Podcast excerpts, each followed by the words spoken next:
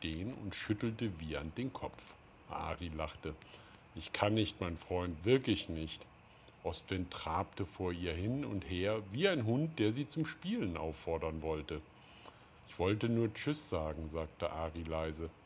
Sie streckte die Hand nach dem Hengst aus, der stehen geblieben war, und begann ihn liebevoll zu streicheln. Die Bilder ihrer ersten Begegnung hier auf der Koppel kamen mir in den Sinn.